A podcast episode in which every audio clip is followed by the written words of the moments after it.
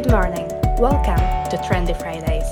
This week, we are covering how Slovakia has been helping Ukraine and the effects of the conflict mixed with inflation on the economy and the threat of cyber attacks and IKEA's meatball delivery to finish that off. More than 836,000 people have fled Ukraine as of this Wednesday. Half of them headed to Poland and about 54,000 to Slovakia. The government cabinet has approved economic mobilization measures to help those fleeing from the military conflict. The help should include the provision of accommodation, drinking water, healthcare, and transport. Minister of Health Vladimir Lengvarsky said that refugees from Ukraine with appropriate education could join the ranks of healthcare workers. Slovakia is keen to help Ukraine. More than 30 million euros have already been sent to help the country by the state, businesses, organizations, and citizens. Part of it was in the form of healthcare supplies, strengthening Ukraine's IT infrastructure, accommodation offers, translation services, and food. Incalculable voluntary help and more than 1 million euros in donations have come from Slovak citizens themselves. They have been donating to organizations like People in Need, who have received 1.2 million euros from them. Representatives from the Bratislava Old Town Council came to protest in front of the Russian embassy, together with Ukrainians living in Slovakia. They lit candles in support of Ukraine and in memory of Boris Nemtsov, a Russian liberal politician and Putin's critic, who was assassinated in Moscow seven years ago. Old Town Mayor Zuzana Aufrichtova said the council wants to rename the street with the Russian embassy after him.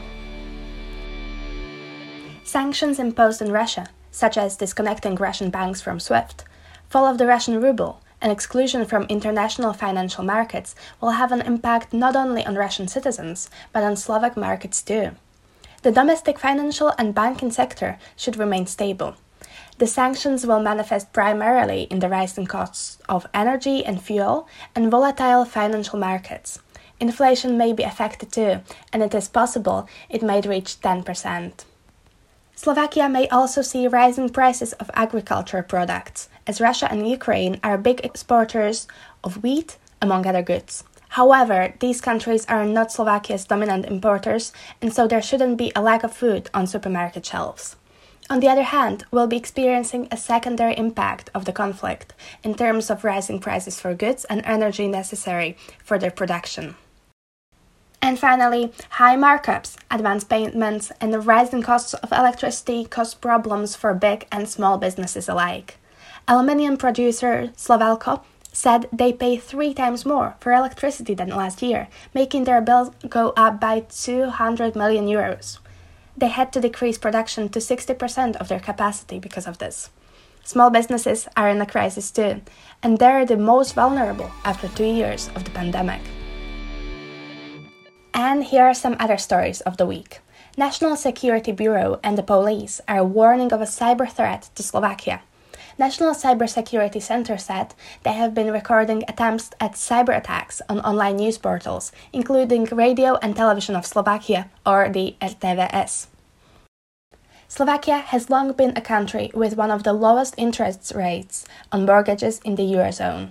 At the moment, they are still the third lowest, but that may be over, as the first Slovak banks started increasing them. You can take a look at their evolution and comparison to the interest rates in the Czech Republic on Trend's website.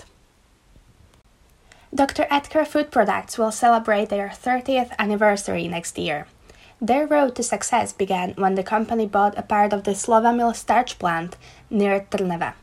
Since then, they have expanded all over Slovakia and the Czech Republic, and even further into Europe. You can check out Dr. Oetker's business story on Trend's website too. And finally, a piece of good news in these bleak times. The pandemic has forced businesses to think in terms of e commerce, and IKEA Bratislava is keeping up with it. They're launching a new app enabling customers to scan and pay as they shop, and they are considering food delivery of their most popular items, including their famous meatballs. And that's it for the week. Thank you for listening. My name is Simi Barovska, and I'll see you next week.